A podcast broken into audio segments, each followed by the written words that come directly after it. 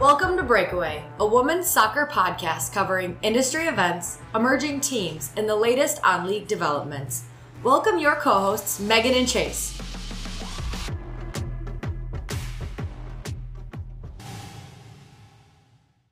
I'm ready. Okay. All right. Hey, listeners, welcome into the first episode of Breakaway. I'm Megan, And I'm Chase. and today we're going to be talking about the Minnesota Aurora soccer team here in Minneapolis, Minnesota. Um, first, we're just going to do a little bit of introduction since this is the first time you guys have listened in um, to both Chase and I. So, Chase, why don't you start us off? Yeah, so I'm Chase, and I have grown up with soccer for my entire life, ever since I was about three or four years old. I've been playing the sport since, uh, oh, I messed up again. A wee little boy. a wee little boy. since I was a wee little lad. Been playing the sport ever since I can remember. It's been a really integral part to my life, and it's developed into a really strong passion of mine. And these last few years, I've been really interested in seeing how women's soccer has been developing in America. And Megan and I decided that it would be a great idea to start a podcast and really dive deep and explore what's been going on. Good answer. Thank you, Thank you Megan. Good answer. Good answer.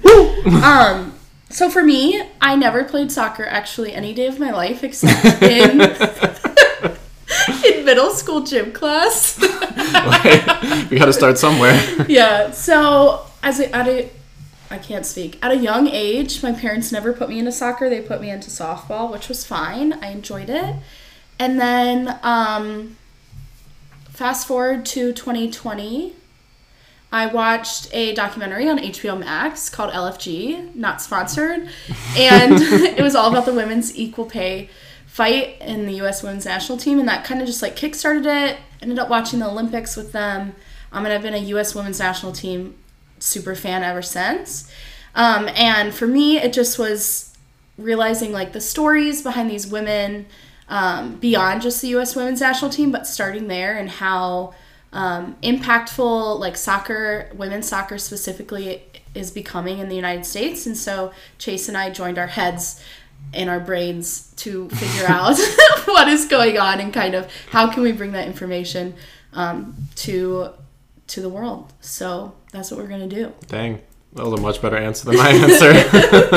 well, I had to start somewhere because I've never played soccer. That's true. to be clear for the listeners, I do know a lot of information about She soccer. does. It's insane how much information she knows. My brain is like a sponge, so it remembers everything. Her TikTok is just soccer, soccer, soccer, soccer, All soccer. soccer. Instagram explore page, soccer.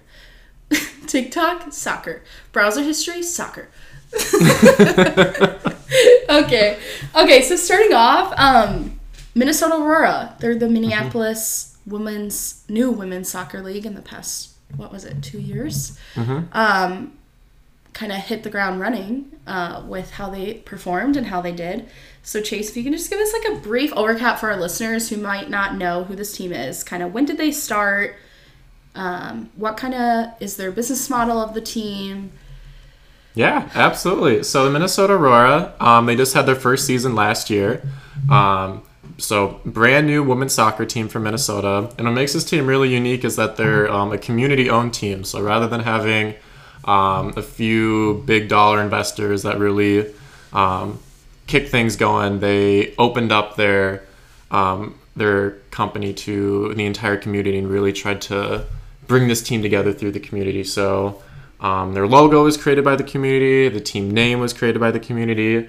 Um, I believe they have over 3,000 people who are actual investors in this team and help make decisions um, about how they want the team to be shaped. Um, and this team played really, really well for their first season. They were they had a 13 winning streak. I believe they ended the season 13 wins, zero losses, and one tie.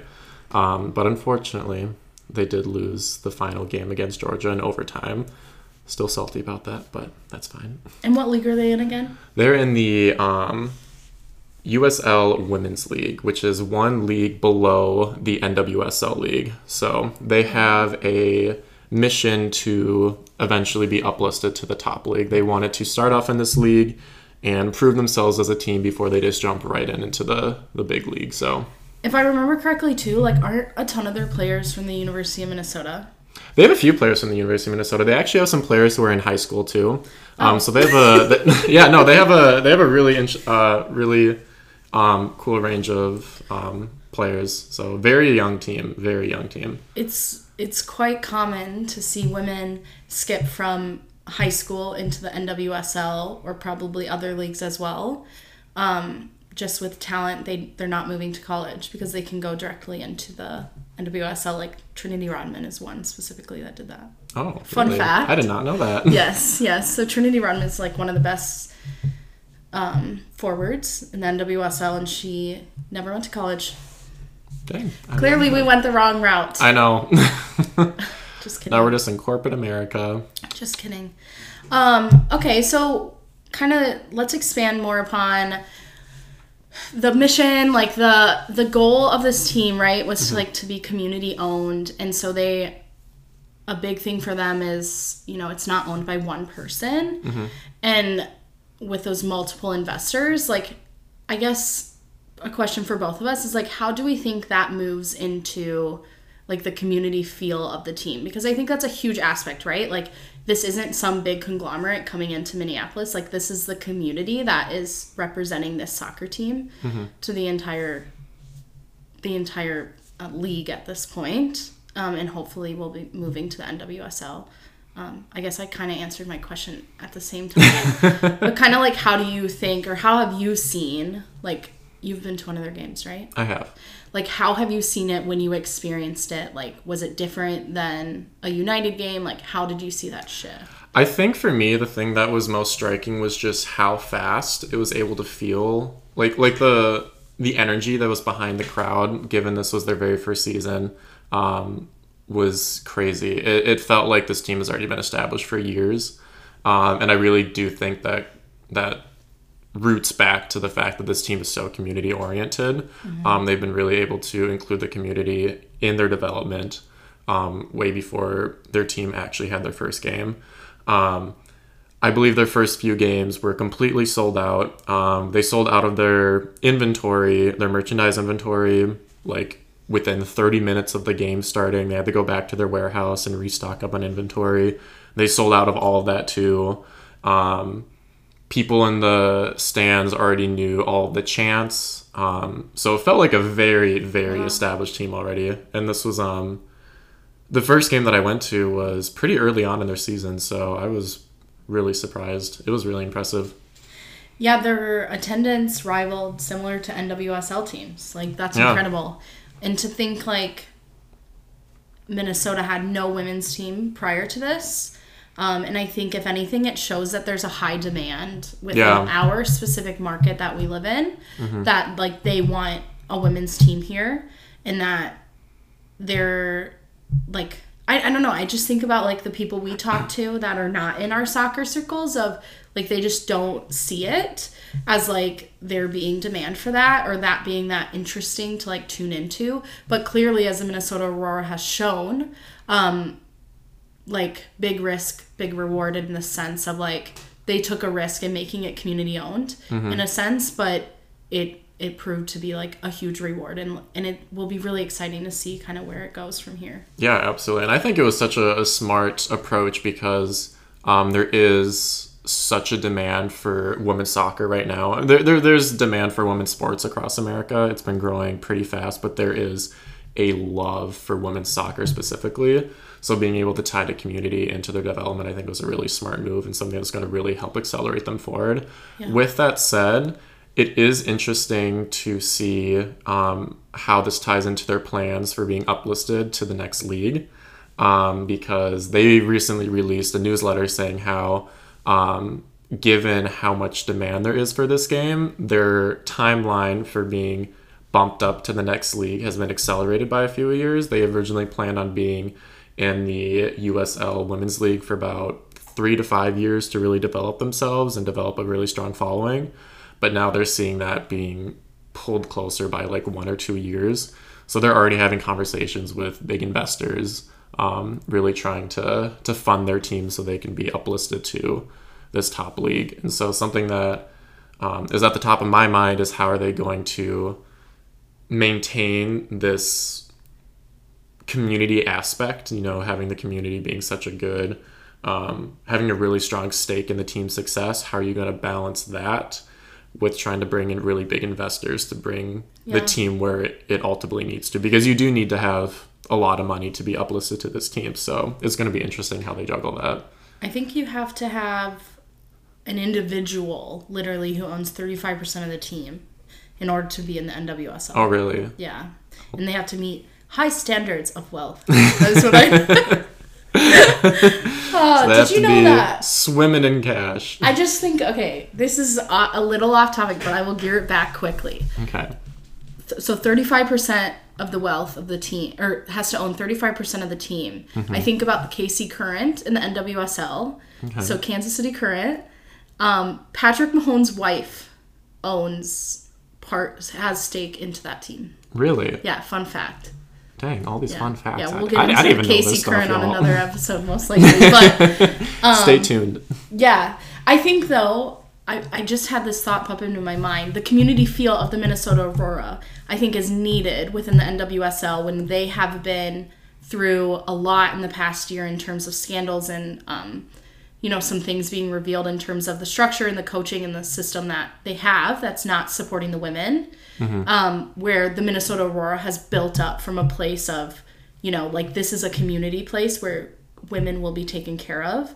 And we're going to be very strategic from the bottom up on how this team is going to be produced and made. So i feel like when they bring that to the nwsl like that's going to be huge. Yes megan that's a good because point. you think about like you know lafc like coming in with these big celebrities that are sponsoring um it's not the lafc that's the men's one Oof, Megan. Oh my gosh, Oof, this is is a women's soccer podcast, Megan. angel angel fc There we go. There we go. I'm sorry. Um, I don't even watch the MLS. Okay. Anyways, you think about them having these like big celebrities come in and stake their claim. Mm-hmm. Like that's what they're known for. And you see like San Diego Wave, they're known for having Jill Ellis as like their owner, who was the U.S. Women's National Team coach before Mm-hmm. um, won 2019 World Cup with them, 2015 World Cup. So they're known for that. And then you're gonna have this like Midwest, like little like everyone views Minneapolis as such like this like far out place and that's like undesirable and all of this stuff to have this like no, the community backs this team.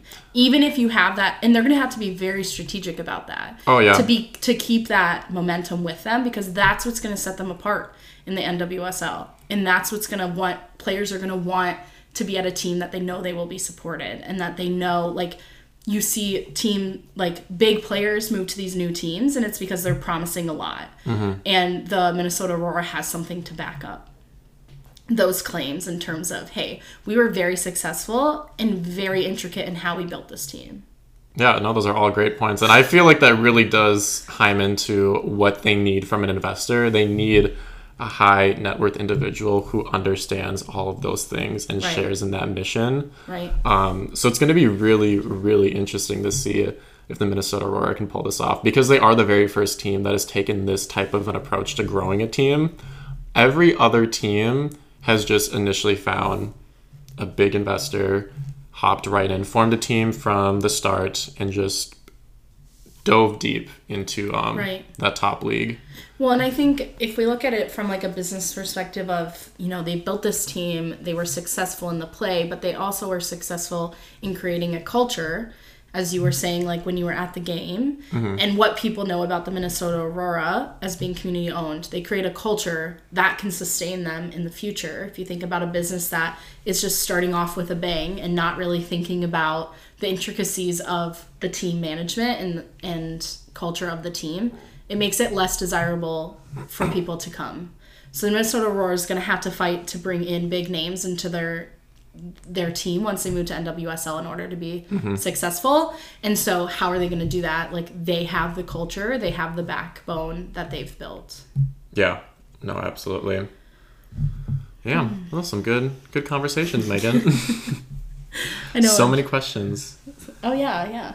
Um how do you see them initially making the jump? I guess finding a specific I know you kind of touched on it like it's going to matter who that big investor is and mm-hmm. that they align with the values. Like what do you see, I guess, in the response to what they have recently posted about waiting and it being too soon? like, I guess, do you see that aligning with trying to find the right investor? You know, it's tough. I mean, like, they, it's still so early on in the process, and there are so many details that they haven't released yet. And they've made that pretty clear that they're still working out the logistics themselves and trying to figure out Right. what exactly do we need to get from point A to point B. Um, I think that's a, a developing question, and I'm not too sure. I guess I see it as okay, they're slowing down the process. They're trying not to rush it because they are trying to find like the right person. Mm-hmm. And I think it ties into like with the fact that this is the first team that's taking this approach. They're definitely a new territory, so there's not like a previous team that they can reference to and say, okay, this is how they did it. right. Um, it's gonna be interesting. Yeah. I wonder, you know, it goes into the question like how much growth can the NWSL sustain and how can they keep adding teams Yeah, Um, with, you know, the past of that. And I'm sure we can touch upon that in another episode that goes a little deeper. But if they're adding two teams in 2024 and they missed that mark, in 2025, will they be still adding teams or are they going to have to have like a middle ground of sustaining that? yeah, Um, I'm not. I'm not quite sure. yeah. How do you think they will like i think the biggest question to like ponder upon in terms of the minnesota aurora is how will they sustain that community feel when they move to the nwsl or you know make a jump to a bigger league. Um, i don't really think i have the answer for that. I think it's going to really be that i mean public relations and the actual experience at the game um, to make sure that it still feels like a exclusive in a way in a way exclusive not like no one can join but in a this is something special and you want to be a part of it type of way. And not you know let's see how many people we can squeeze in here type of thing. Yeah, i guess is like my first thought would be like yeah that experience and then definitely like public relations and like you kind of touched upon like that first investor that first major investor is really going to have to be someone that aligns with the beliefs of the minnesota aurora And what I'm also pretty interested in too is because you mentioned a few days ago how one of the requirements for being in the NWSL is playing um, at like an actual soccer stadium. So obviously, if that were to happen with the Aurora, it would have to be at Allianz Field. So I feel like setting up that partnership with the with um, MNUFC is going to be interesting. Um, and just seeing how all of that plays out with their development too, because MNUFC, Minnesota Aurora, their two approaches have been um, slightly different. Um, so it's going to be interesting to see how they cross collaborate with that i don't know too much about the minnesota ufc is that what it's called MNUFC. and then well okay and UFC. clearly you know more I've been to a few games. I don't know how their approach has been and how successful they have been in relation to other um, teams in the what's it called MSL. Um, what's the men's soccer league? what's it called? M- MLS. MLS. wow, brain fart there. Oof. oh my god! We are doing this in the morning, so that was our first mistake. I don't know how successful they have been, and that would be an interesting approach of like, well, this is how the Minnesota men's team did, and this is how the women have started. Um, from what I know, I don't think they're too well known in MLS. Like, I don't think they're you know one of the top teams by any means. Unfortunately, no. Not Yeah, yet. not yet. Not yet. They are kind of getting there. They'll get there. They'll get there. I mean, I don't know. I don't follow. but I guess it would be interesting to see. I mean, that field is beautiful, and I hope one day that. Um, I think it seats around ten or twelve thousand. Like, Oh no, it's more than that. I think it's um close to nineteen thousand. no way. Yeah. I'm dead serious. Let's see here. Nineteen thousand four Oh, hundred. never mind. The Minnesota Aurora is far from 19,000 fans. But who knows? Like, if they're selling out the games, Yeah, because means that it was there's like demand. yeah, because um the stadium that they're having their games in has a quarter of the capacity, and they've had no problem with selling out those games. So I feel like if they're able to form a really good partnership with MNUFC and do some cross wow cross collaboration marketing, um, especially for like one of their first opening games at Allianz Field. If that does happen, which I feel like it's going to, I think it's going to be a big hit. Write that down. We just predicted there's gonna be there's gonna be an Aurora game at, That's right. at Allianz Field. You heard it here first, St. Paul, Minnesota. That's right. That's right. Um, I also think like with our business background, like what they will also have to be very strategic in what companies they partner with in the Twin Cities, and like who that they who they want um, to support them. Mm-hmm. And I I'm biased towards a certain company, so we'll see if that. Yeah. I'm not saying what. what large retailer in the Twin Cities? It's not like we can just go on your LinkedIn and find out right away. yeah, what? um, but I, I think that's also an aspect of it because they're gonna need that. And I don't Yeah. know. Do they have any corporate sponsors? They have two. So they have um, Minnesota Explore and then Twin Cities Orthopedics. Twin Cities Ortho- Orthopedics, though, that's a pretty good one. Mm-hmm. Um, yeah, so we'll have to see like kind of where that how that develops as well, and what I, I'm trying to think of like a a big corporation here in the Twin Cities that aligns with those views. Just because there's so many big ones, maybe they have to do that like mid size corporation approach. Like 3M is gigantic, or General Mills, or Target, whatever one you want to say. Like they're big, so how are they gonna, you know, incorporate that community feel? You would have to look into those those corporations too on like what they do in their communities. Yeah. Because I think Target has done a lot in terms Because that's that. kind of where my fir- my mind first went was Target. Um, because another one of the things that Minnesota Aurora is really honing in on um, is that they are really dedicated to using soccer to bring together communities um, that both lift up women and girls from marginalized communities. Um, so finding a company that really focuses on raising up different communities like Target has um, communicated pretty well in their mission, vision, values. Um, I think would be interesting. Yeah. And you can also get that like fitness side of things from Target too. Mm-hmm. So diversified in what what they offer. Yeah, potentially that would be a huge sponsor. That would be That'd be crazy. that would be crazy. We're they not- do do the Minnesota the loons though. Yeah, right? they do. So Mhm. it's possible. They're a big sports person around here. Target Field, Target Center. Yeah, but I'm not going to make that call yet. Maybe see. not. We'll see. you We'll have see. not heard that here.